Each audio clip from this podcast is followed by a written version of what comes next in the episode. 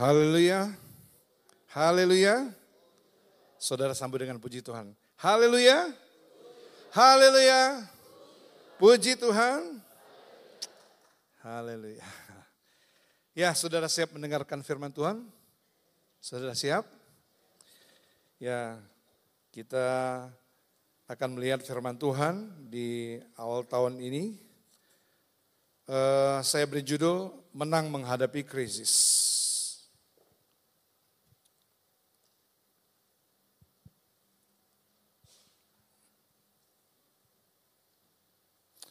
Ya, menang menghadapi krisis. Katakan sama-sama, menang menghadapi krisis. Ya, luar biasa, kita tidak tahu apa yang akan terjadi di tahun 2024 ini. Apa yang bakal terjadi atas muka bumi ini. Ya, kalau kita lihat kejadian hari-hari ini, bencana alam di mana-mana skalanya mulai mengglobal, ya mulai mengglobal. Saya juga terbayang kalau meterai yang keenam dibuka, meterai yang keenam itu belum kedatangan Tuhan memang. Itu terjadi bencana di mana-mana, saudara. Bencana itu bukan lagi dialami oleh satu tempat, tetapi global terjadi secara menyeluruh terjadi. Saudara siap sudah menghadapi hal ini? Ya, mau nggak mau saudaraku, siap nggak siap kita harus menghadapi ini kenyataan di muka bumi ini. Akan terjadi.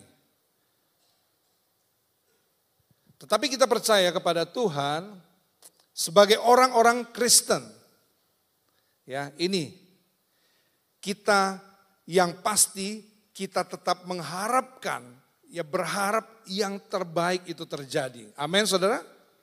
Kita selalu berharap Tuhan yang baik terjadi. Yang baik terjadi kepada keluargaku, kepada rumah tanggaku, kepada usaha pekerjaanku, kepada diriku, pada masa depanku, kita berharap yang terbaik. Tetapi kita mesti bersiap sebagai orang-orang percaya juga. Yaitu kita siap untuk yang terburuk yang terjadi. Ini skenario Tuhan. Kalau yang terburuk pun terjadi, kita sudah siap. Nah pertanyaannya saudaraku, apakah saudara siap juga menghadapi keadaan yang terburuk? Itu krisis. Ya, saya pernah bawakan judul ini Hope for the Best and Prepare for the Worst. Ya. Kita berharap yang terbaik terjadi. Tetapi kita sebagai anak Tuhan selalu siap. Artinya kita bisa mengalami krisis, kita berkemenangan, tetap berkemenangan, kita bisa menghadapinya, apa pun yang akan terjadi, kita sudah siap. Nah saya berharap Kristen, kekristenan kita di tahun 2024 ini kita sudah bersiap. ya Apa pun yang terjadi kita memanfaatkan kesempatan ini. Kalau Tuhan belum datang, kata Pak Gembala minggu lalu, kalau Tuhan belum datang, anggaplah ini satu kesempatan untuk kita. Kita yang sudah setia ikut Tuhan lebih setia lagi. Saudara yang cinta Tuhan tetap mencintai Tuhan lagi. Dan saudara bagi saudara yang tidak ber, belum bertobat, ini kesempatan bagi diri kita untuk bertobat. Supaya apa yang akan terjadi kita alami, kita sudah siap. Amin saudara. Nah, kris itu suatu masa sulit atau situasi yang genting yang memerlukan penanganan yang khusus, konsentrasi yang khusus. Kris boleh kita alami, ini situasi yang genting memerlukan penanganan yang khusus. Kris perlu kita kelola dengan baik. Ya itu sebabnya Tuhan mempercayakan kita sebagai pengelola yang baik. Apa yang tidak bisa kita kelola, kita akan kehilangan. Kita akan kehilangan kesehatan kita kalau kita tidak bisa mengelolanya dengan baik. Kita akan kehilangan keluarga kita kalau kita tidak bisa mengelola keluarga kita dengan baik. Kalau kita tidak bisa memberikan waktu untuk mereka. Kita akan mengalami krisis kalau kita tidak bisa mengelola keuangan kita. Kita akan kehilangan keuangan kita. Apa yang kita tidak bisa kelola dengan baik, kita akan kehilangan. Nah itu sebabnya kita perlu mengelola dengan baik, minta hikmat Tuhan, minta apa yang dapat kita lakukan dengan hikmatnya. Supaya men, tetap mendatangkan manfaat positif. Walaupun krisis terjadi, tetap kita menarik manfaat yang baik. Yaitu pertumbuhan secara pribadi, pertumbuhan pribadi dan pembelajaran. Ya, tidak pernah, dengarkan baik-baik, tidak pernah kita bisa bertumbuh tanpa krisis yang kita alami. Saudara lihatlah sekarang kita tidak yang tidak mengalami krisis. Biasa-biasa aja. Saya percaya tidak ada pertumbuhan di dalam pengiringan kita kepada Tuhan. Itu sebabnya dia izinkan krisis itu terjadi dalam hidup kita. Supaya kita belajar ini. Kita terus bertumbuh. Meskipun di tengah-tengah krisis. Ya, ini kita belajar. Belajar dari apa yang terjadi. Nah kalau kita tidak bisa mengelola krisis dengan baik, berakibat buruk sekali. Berbagai dampak negatif yang buruk dalam kehidupan kita. Kita bisa mengalami stres. Stres, kesehatan mental, kita kehilangan kepercayaan diri dan harapan. Terus kita peningkatan resiko kesehatan fisik. Ya, apa yang kita alami di mental berakibat juga kepada fisik kita. Ya, peningkatan resiko kesehatan fisik dan juga ada terhadap gangguan sosial kita. Sosial kita. Ya, kita punya hubungan yang buruk dengan orang dengan orang lain. Itu terpengaruh juga pengaruh dari dampak negatif krisis.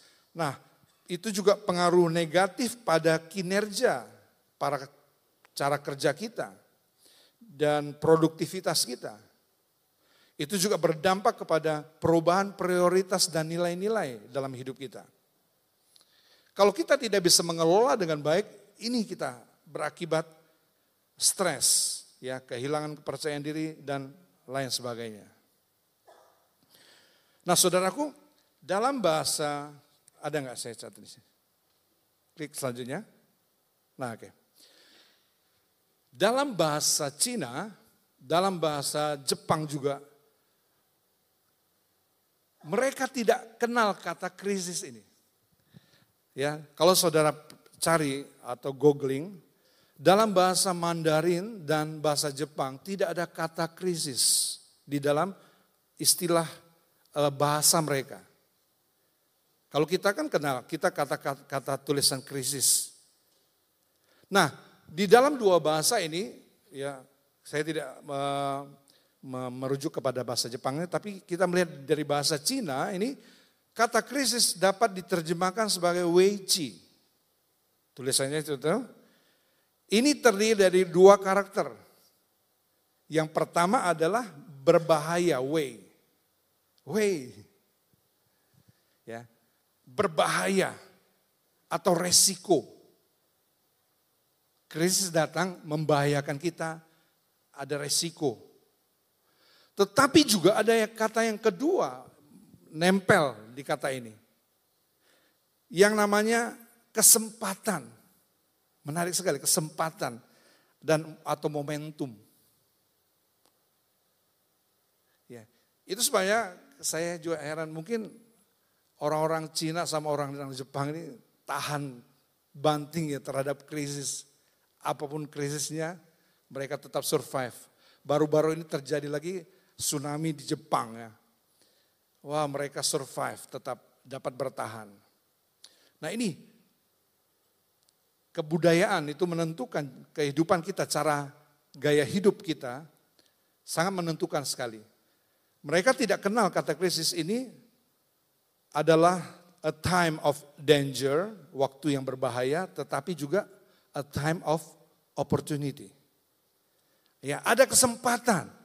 Di, di krisis itu ada kesempatan. Oke, kita lihat ini. Kita lihat akibat krisis ini.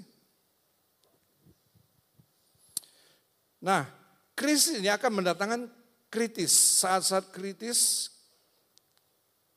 klik. Kritis, ya, dia akan menimbulkan masa-masa kritis yang mengakibatkan ada dua yang uh, akibatnya yaitu kita mengalami resiko atau mengalami kesempatan. Ya, resiko itu akan berujung kepada kehancuran. Kita tidak dapat mengelola, mengelola krisis yang ada. Kita jadi korban. Atau kita bisa pakai krisis itu sebagai sebuah kesempatan. Sebagai peluang untuk kita bertumbuh untuk kita berubah. Ya. Hanya lewat krisis lah kita bisa berubah. Cara pendekatan kita, cara kita menangani masalah, karakter kita. Hanya lewat krisis itu bisa diubah. Dan Tuhan kadang-kadang izinkan ini memaksa kita. Supaya kita berubah. Mari kita melihat ayatnya dalam dua Raja-Raja 19 ayat 30. Dua Raja-Raja 19 ayat 30. Kita baca bersama-sama ayat ini. Satu, dua, tiga. Dan orang-orang yang terluput di antara kaum Yehuda, yaitu orang-orang yang masih tertinggal, akan berakar pula ke bawah dan menghasilkan buah ke atas. Ini. Ya, ini janji Allah sebenarnya, janji Allah terhadap umatnya. Khususnya ketika kita menghadapi masa-masa krisis atau mengalami penderitaan atau mengalami kesesakan. Dia Tuhan katakan, orang-orang yang terluput akan berakar semakin dalam, berakar kuat semakin ke bawah dan menghasilkan buah ke atas. Ini janji Tuhan kepada umatnya. Akan berakar ke bawah dan bertumbuh, berbuah ke atas.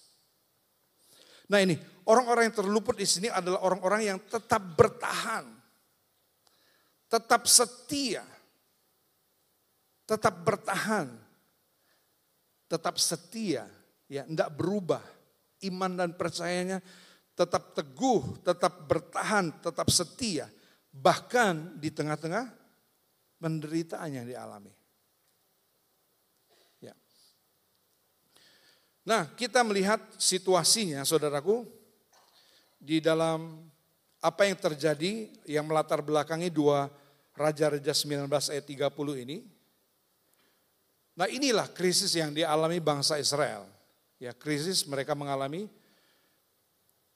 Saya jelaskan dulu, uh, pasal 17 ayat 22 sampai 23 menjelaskan kerajaan Israel sudah runtuh dan penduduknya ditawan ke Asyur. Ya saudara perhatikan, Israel itu terpecah menjadi dua. Setelah Raja Salomo meninggal, kerajaan utara itu Samaria. Itu Samaria, kerajaan Samaria atau kerajaan Israel. Dan kerajaan selatan itu kerajaan Yehuda. Jadi yang utara dulu ditawan. Ya, kerajaan utara dulu yang terdiri dari 10 suku itu ditawan. Nah, saat situasi ini terjadi, kerajaan Israel sudah runtuh dan penduduknya ditawan ke Asyur. Ya, coba kita baca satu raja-raja ini. Ayat, 7, uh, eh, ayat 22. Bisa dibuka? Dua Raja ayat 17.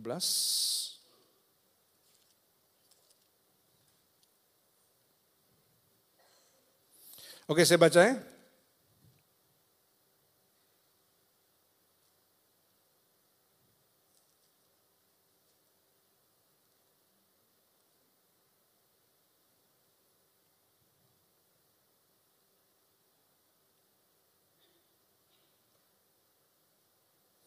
Ya, demikian orang Israel hidup.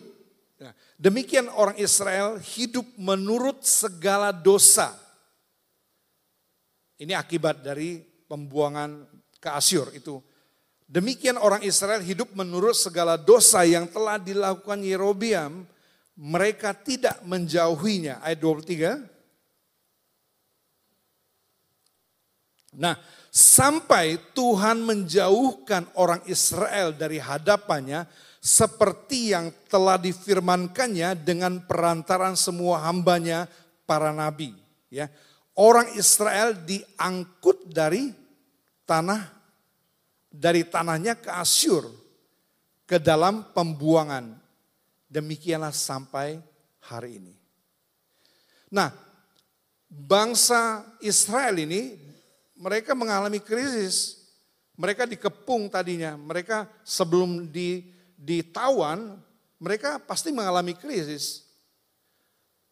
Nah ini tidak mengubah apa-apa, mereka tidak sempat, tidak ada waktu untuk bertobat. Bukan tidak ada waktu ya, mereka tidak mau bertobat. Mereka tidak mau kembali kepada Allah. Itu sebabnya Tuhan izinkan kerajaan Israel ini ditawan ke negara Asyur. Ya. Terlambat untuk bertobatnya. Nah sekarang kerajaan Asyur menyerang kota-kota milik kerajaan Yehuda. Setelah kerajaan Israel di atas, sepuluh suku itu ditawan dan tidak pernah kembali katanya. Sekarang dua suku yang di selatan, yaitu Israel, eh, kerajaan Yehuda. Ya, sekarang kerajaan Asyur menyerang kota-kota milik kerajaan Yehuda. Coba kita baca dua Raja-Raja 18 ayat 13.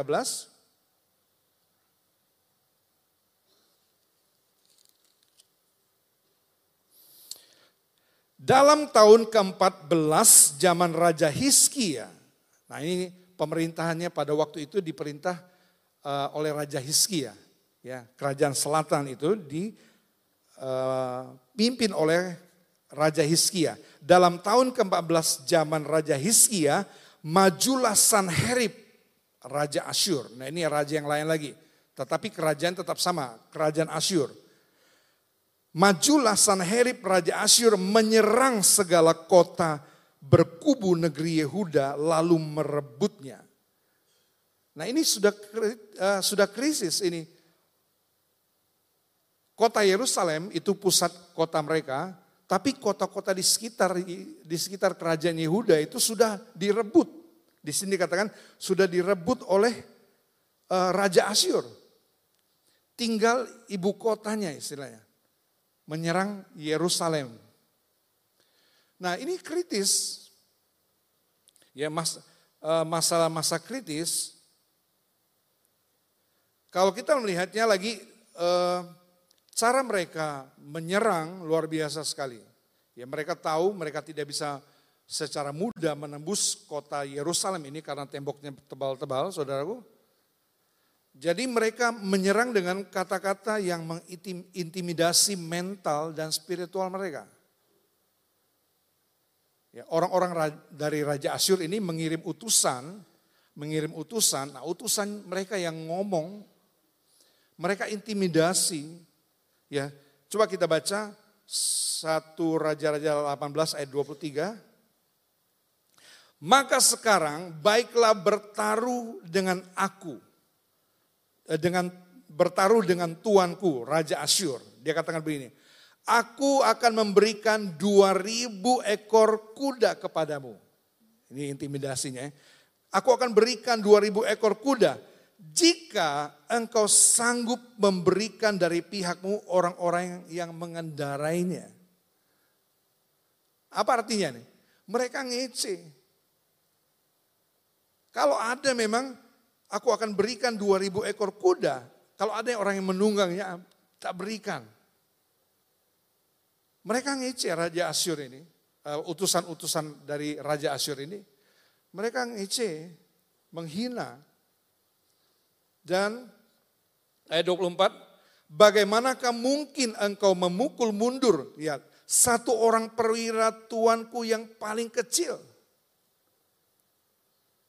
Lihatlah kata-kata intimidasi mereka. Bagaimana mungkin engkau memukul mundur satu orang perwira tuanku yang paling kecil. Padahal engkau berharap kepada Mesir dalam hal kereta dan orang-orang berkuda. Jadi memang nggak ada. Orang-orang yang berkuda yang Yehuda punya itu sewa, nyewa dari Mesir.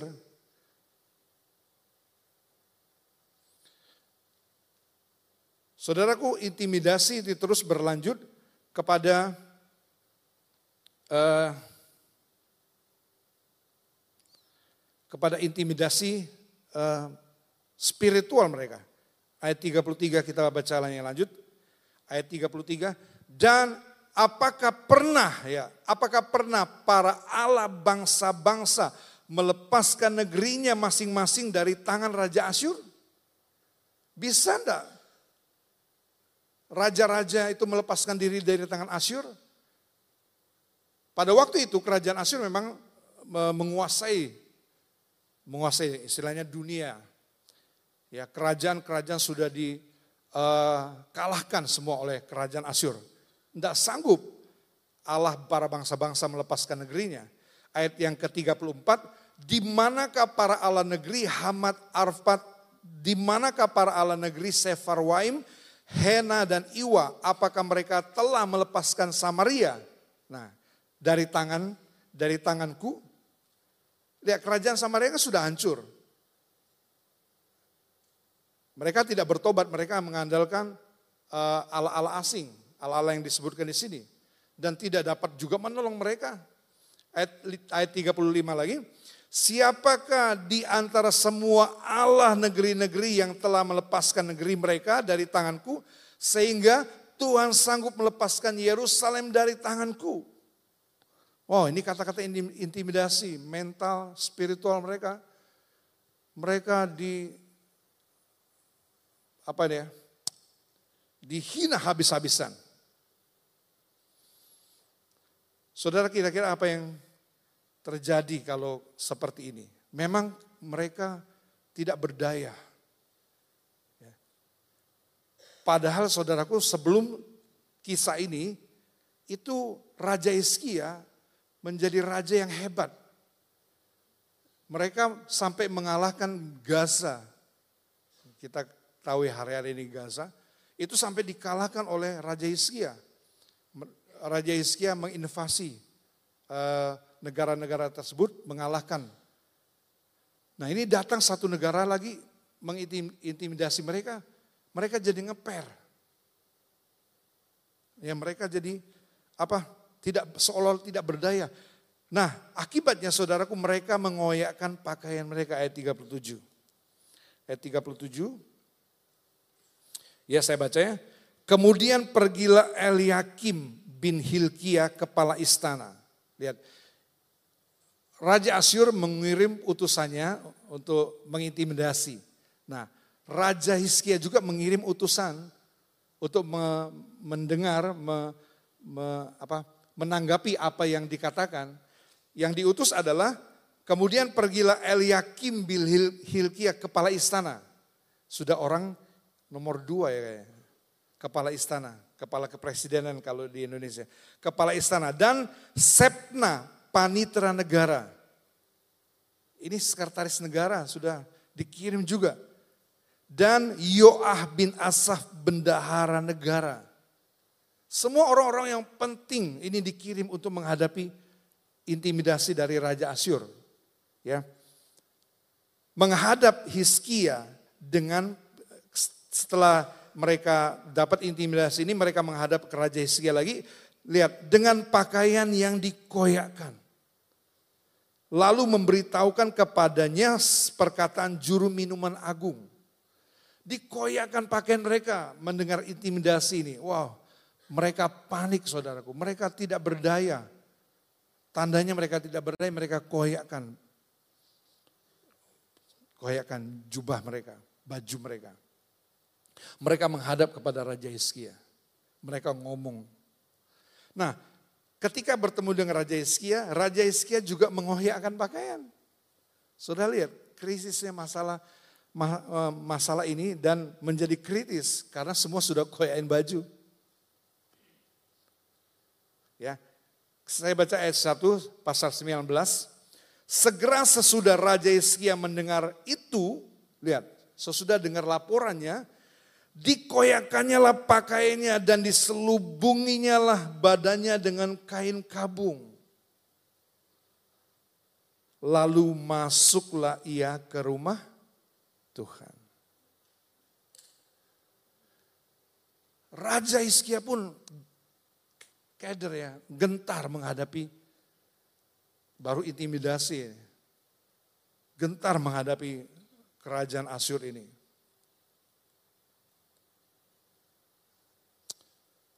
Nah inilah saat yang genting, kritis. Sudah krisis, kritis. Tinggal pilihannya dua.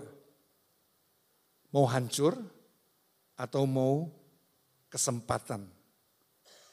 Memakai kesempatan ini untuk berubah. Mau berubah atau mau hancur. Ya, momentum ini kita melihat terjadi perubahan dari Raja Hizkia. Inilah yang diinginkan oleh krisis sebenarnya. Tuhan izinkan krisis terjadi Tuhan hanya menginginkan satu perubahan. Perubahan dari hidup kita. Merendahkan diri. Koyakkan pakaian. Sudah tidak sanggup lagi. Mengenakan kain kabung. Tadinya Hiskia sudah menaklukkan diri Eh, artinya dia sudah uh, mengglosor ke bawah ya. Nyerah istilahnya, nyerah tapi jangan diajak perang. Apa pun syaratnya, syarat penaklukan itu di akan di uh, diiakan oleh Raja Hizkia. Nah, apakah itu? Tadinya Hizkia sudah menaklukkan dirinya. Coba kita baca ayat 14 dan 16. Satu Raja-Raja 18 ayat 14 dan 6 sampai 16. Lihat. Hizkia Raja Yehuda mengutus orang kepada Raja Asyur di Lakis dengan pesan. Nah sebelum uh, mereka datang, ya Raja Hizkia uh, sebelum uh, mereka mengintimidasi, Raja Hizkia sudah uh, mengadakan negosiasi. Ya, Raja Hizkia mengutus orang raja, mengutus orang kepada Raja Asyur di Lakis dengan pesan gini. Aku telah berbuat dosa, dia katakan. Undurlah daripadaku apa pun yang kau bebankan kepadaku. Apa? Apa pun yang kau bebankan kepadaku akan kupikul. Artinya dia coba melunakkan hati Raja Asyur. Dia katakan, apa syarat untuk bisa berdamai? Tidak kamu serang. Apa pun yang kau minta, kuberikan kepadamu. Apa pun yang kau bebankan kepadaku akan kupikul. Kemudian Raja Asyur membebankan begini. Membebankan kepada Hizkia Raja Yehuda 300 talenta perak. Dan 30 talenta emas. Nah saya hitung ini, tidak usah peraknya, emasnya saja. Saya hitung ini satu ton emas. 30 talenta emas itu satu ton, hampir kurang lebih.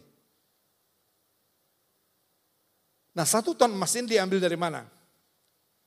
Ya, Hiskia memberikan itu syarat syarat kalau mau uh, damai. Syaratnya Hiskia memberikan segala perak yang terdapat di mana? Di rumah Tuhan. Banyak kali kita tidak sadar rumah Tuhan Harusnya dia seperti itu, dia merendahkan diri, dia datang ke rumah Tuhan. Dia masuk ke rumah Tuhan. Nah tapi ini dia mengorek justru dari rumah Tuhan segala perak yang terdapat dalam rumah Tuhan dan dalam perbendaran istana raja. Pada waktu itu Hizkia mengerat emas dari pintu-pintu dan dari jenang-jenang pintu bait Tuhan. Dikeratnya emas. Ya, satu ton itu wow. Besar sekali ya. Ya. Yang telah dilapis oleh Hiskia. Rupanya Hiskia sendiri yang mengerjakan ini dilapisi oleh emas tetapi kemudian dikerat lagi dikerat oleh Raja Hiskia lalu diberikannya semuanya kepada Raja Asyur. Kritis sudah. Mereka hampir menyerah. Nah inilah peluang, kesempatan yang ditimbulkan oleh krisis. Mau hancur, sebentar lagi mereka pasti hancur. Atau mau ambil peluang. Nah kalau ambil peluang, kita benar-benar ikuti apa yang maunya Tuhan. Kita merendahkan diri, memakai kain kabung, artinya kita benar-benar nyerah kepada Tuhan. Apa yang Tuhan yang terbaik aku siap lakukan. Saudaraku, lihatlah apa yang dia lakukan. Dia berdoa dan mencari Tuhan. Ayat 15 dan 16 pasal dari pasal 18 ayat 15 eh ayat pasal 19 maksudnya ayat 15 dan 16 kita baca. Hiskia berdoa di hadapan Tuhan dan berkata, dia berdoa, dia masuk ke rumah Tuhan, dia mencari Tuhan, dia cari petunjuk Tuhan, dia kirim utusan kepada uh, Nabi Yesaya, diceritakan kalau saudara baca ceritanya, dia utus kirim utusan kepada Nabi Yesaya mencari minta petunjuk Tuhan. Dia sendiri berdoa, dia buka kertas itu, kertas uh, apa penghinaan itu dia sodorkan di hadapan Tuhan. Dia katakan begini, Ya Allah, ayat 15, Hiskia berdoa di hadapan Tuhan dengan berkata, Ya Tuhan Allah Israel yang bertahta di atas kerubim, hanya engkau sendirilah Allah segala kerajaan di bumi. Engkaulah yang menjadikan langit dan bumi dan seterusnya. Lihatlah saudaraku, sama-sama rumah Tuhan. Tetapi dia tidak menyadari keberadaan Tuhan di dalam rumah Tuhan. Yang dia lakukan dia kerat perak, emas, dia kerat dari bait Tuhan, dia serahkan kepada Raja Asyur. Sekarang dia baru sadar, krisis menekan dia. Sampai dia tidak bisa berbuat apa-apa lagi. Dia datang kepada Tuhan sekarang. Dia menyerah. Tuhan, engkau yang punya semuanya. Engkau akan menyatakan pembelaanmu. Ya, krisis membawa kita kembali kepada Tuhan. Inilah tujuan Tuhan lewat krisis. Dia mau membawa kita kembali lebih erat kepada Dia. Mempercayai Dia dengan sungguh-sungguh. Menyerahkan hidup kita dengan sungguh-sungguh. Menyerah total dengan sungguh-sungguh. Mau diapakan juga sudah terserah Tuhan. Menyerah. Ya. Saudaraku, saya katakan tadi tidak pernah kita bisa bertumbuh dalam situasi yang baik-baik saja. Waktunya sudah dekat. Tuhan sudah mau datang. Maka tidak ada jalan lain bagi Tuhan selain dia pakai krisis terjadi. Inilah, saudaraku, uh, saudara ingat Petrus. Kenapa kita ingat, ingat Petrus, saudaraku? Petrus Berhadapan dengan ini juga berhadapan dengan krisis. Dan dia bisa menang terhadap krisis. Dia menyangkal Tuhan, dia menyangkal, dia menyesal. Tetapi dia kembali. Akhirnya dia jadi gembala di Yerusalem. Kenapa kita ingat kisah tentang Yohanes di Pulau Patmos? Dia mengalami krisis juga itu. Nah, dia mengalami krisis tetapi dia bisa menang, dia bisa melihat Tuhan justru di Pulau Patmos, di pembuangan, di tengah-tengah krisis yang terjadi, dia lihat Tuhan. Dia dapat pewahyuan dari Tuhan. Dia yang menulis Injil Yohanes, surat Yohanes 3 dan kitab Wahyu.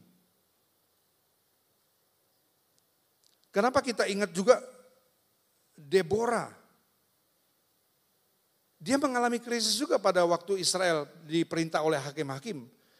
Oke, kalau kamu barak, kamu panglima, mestinya kamu yang maju. Tetapi kamu ngajak aku, eh, Deborah itu nabiah perempuan, aku akan maju. Tetapi kemuliaan itu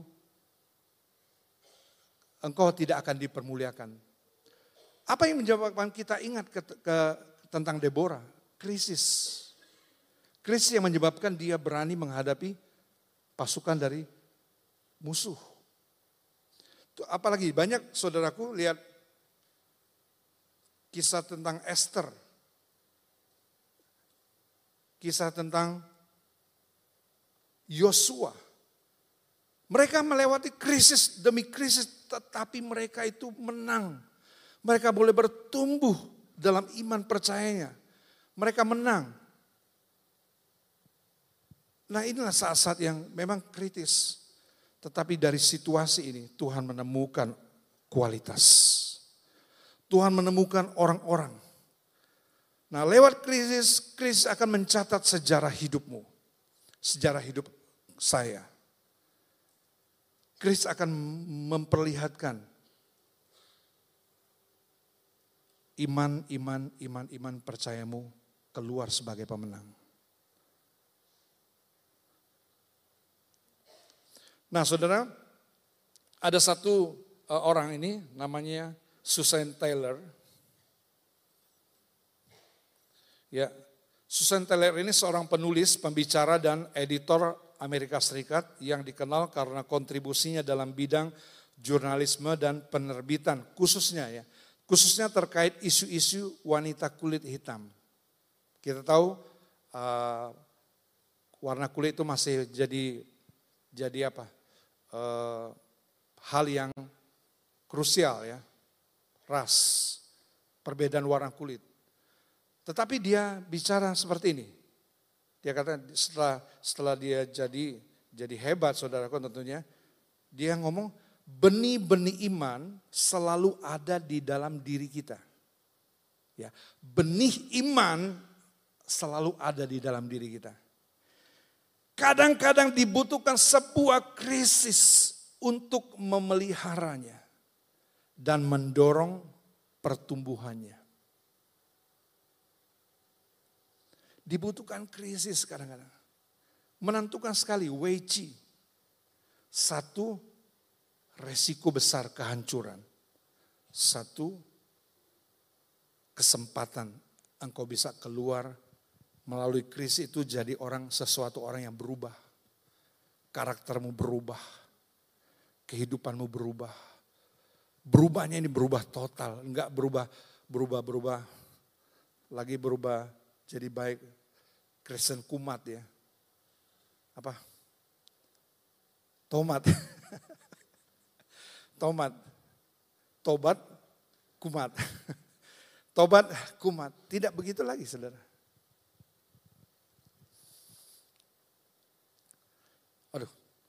Untuk waktu-waktu yang terakhir ini kita lihat respon terhadap krisis. Krisis itu sifatnya memaksa kita berubah.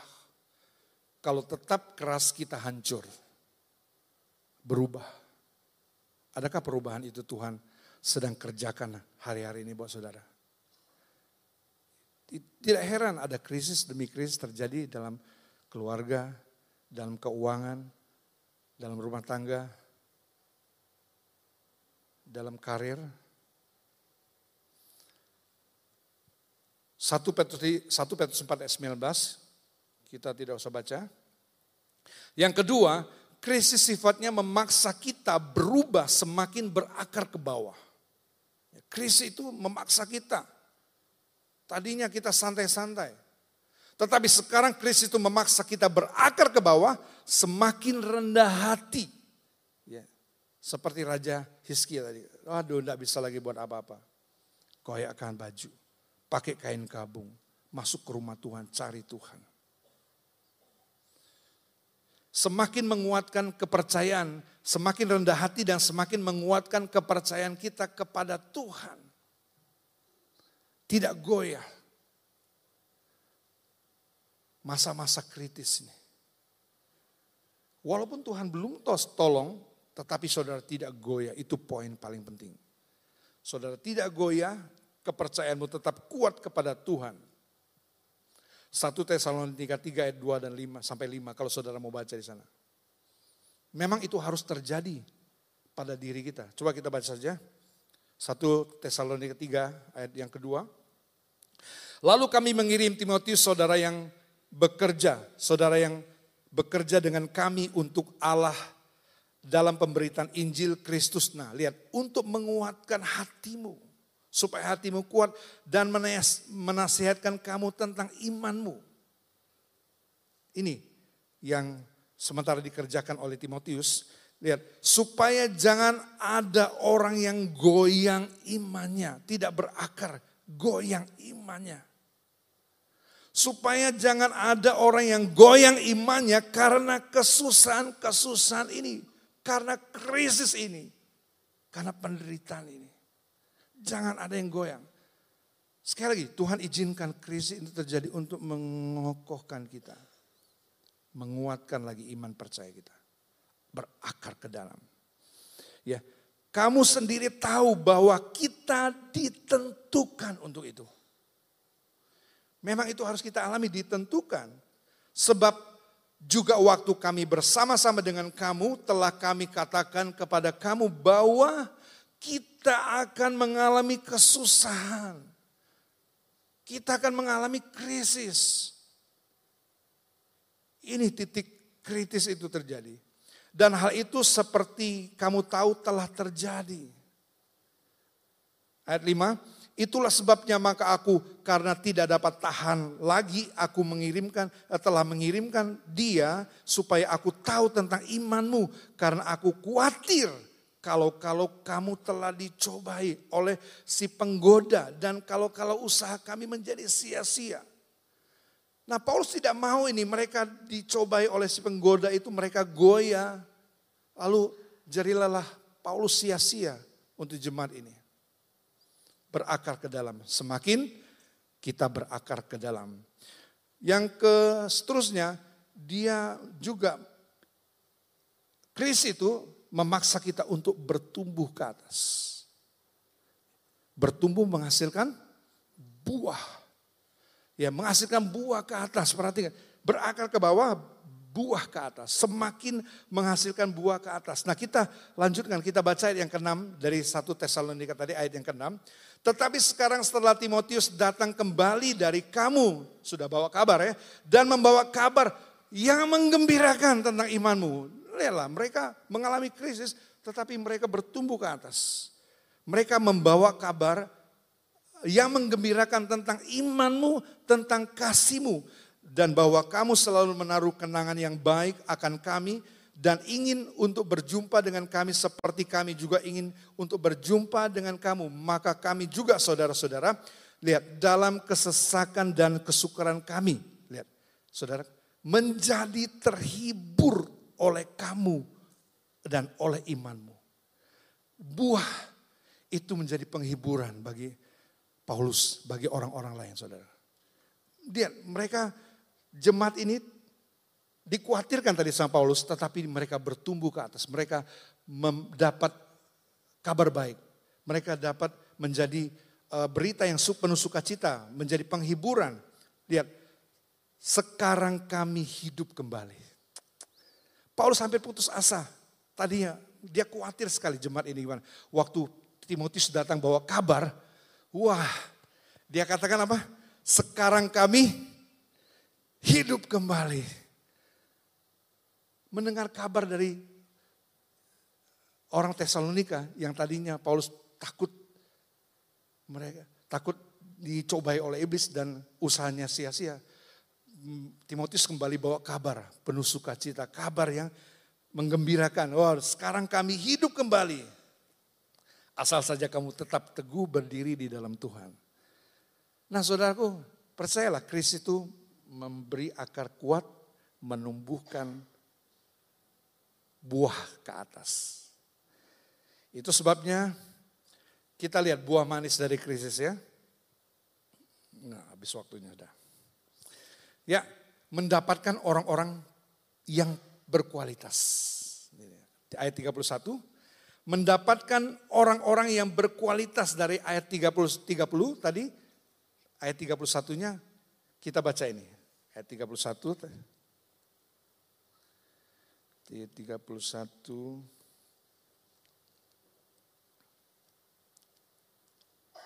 Tolong.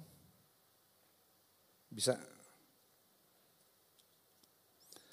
Ayat 31 ya. Hmm. Sebab dari Yerusalem akan keluar. Lihat tadi sudah orang-orang yang berakar ke bawah dan berbuah ke atas. Nih, dari Yerusalem akan keluar orang-orang yang tertinggal dari Gunung Sion, orang-orang yang terluput itu akan keluar. Ini orang-orang yang sudah berkualitas. Orang-orang yang sudah berkualitas, giat cemburu Tuhan semesta alam akan melakukan hal ini. Tuhan sudah tentukan hal ini pasti akan terjadi. Kita percaya sama firman, Tuhan? Saudara percaya sama firman Tuhan? Tuhan sudah mengatakan ini dan dia pastikan itu akan terjadi. Ada orang-orang yang keluar dari krisis menjadi orang-orang pemenang. Saya berdoa. Hamba Tuhan dari tempat ini juga berdoa. Gembala, saya yakin juga berdoa menemukan orang-orang yang kualitas. Yang keluar dari krisis. Yang keluar dari kesukaran. Akan keluar kualitas. Filipi 2 15, Zakaria 13 ayat 9. Saudara baca saudara. Yang kedua, pemeliharaan Tuhan yang luar biasa pemeliharaan Tuhan di tengah krisis ini. Ya, ayat 29 saya baca. Lihat pemeliharaan Tuhan. Ayat 29. Dan inilah yang akan menjadi tanda bagimu. Tuhan kasih tanda. Apa dalam tahun ini orang makan apa yang tumbuh sendiri. Wow, tidak nanam tapi tumbuh sendiri di Israel. Dalam tahun ini orang makan apa yang tumbuh sendiri dan dalam tahun yang kedua apa yang tumbuh dari tanaman tanaman yang pertama. Tetapi dalam tahun yang ketiga menaburlah kamu. Punya kesempatan baru tahun yang ketiga. Mereka mengalami kelegaan. Ya, bisa kamu menabur, bisa kamu menuai dan kamu bisa makan hasil dari apa yang kamu tabur dan apa yang kamu tuai. Pemeliharaan Tuhan ini buat orang-orang yang berkualitas. Yang keluar dari masa krisis. Yang ketiga kita lihat, pembelaan Tuhan yang luar biasa. Di mana kita berdoa ini ya. Tuhan yang berperang ganti. Saudara, menghadapi krisis apa pun, Tuhan yang akan berperang ganti kita. Satu Raja-Raja 19, dua Raja-Raja 19 ayat 35 sampai 37. Ayat 35, Lihat. Maka pada malam itu, Tuhan yang berperang. Maka pada malam itu, keluarlah malaikat Tuhan.